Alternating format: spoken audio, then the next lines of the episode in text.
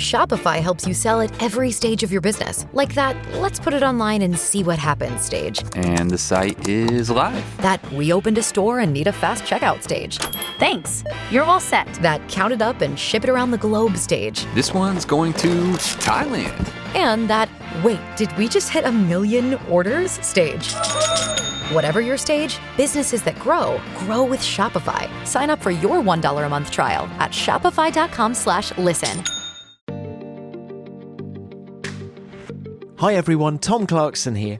I'm just winding down after the Japanese Grand Prix, where a resurgent Max Verstappen gave Red Bull their 15th win of the season to seal the 2023 Constructors' Championship with six races to go. So, who better to speak to on this week's F1 Beyond the Grid podcast than the genius behind the jaw dropping RB19 that has obliterated the opposition this season? Arguably, the greatest F1 designer of all time, Adrian Newey. When I was, I don't know, about 12 or so, we had a, a lesson on friction.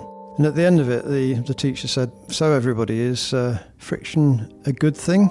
And I was the only one who stuck up my hand and said, Well, without friction, we'd all fall over. We wouldn't be able to stand up because we'd just slide around everywhere. And everybody laughed, and the teacher laughed at me. And I thought, Well, that's a bit unfair because I think I actually have a reasonable point. It's a silly little example, but it made me, I think, feel as if I needed to prove myself.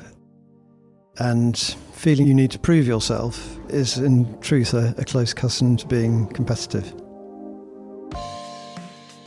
You'll gain a real understanding of how Adrian's mind works in this episode and why he's enjoyed so much success over such a long period of time. So that's F1 Beyond the Grid with Adrian Newey.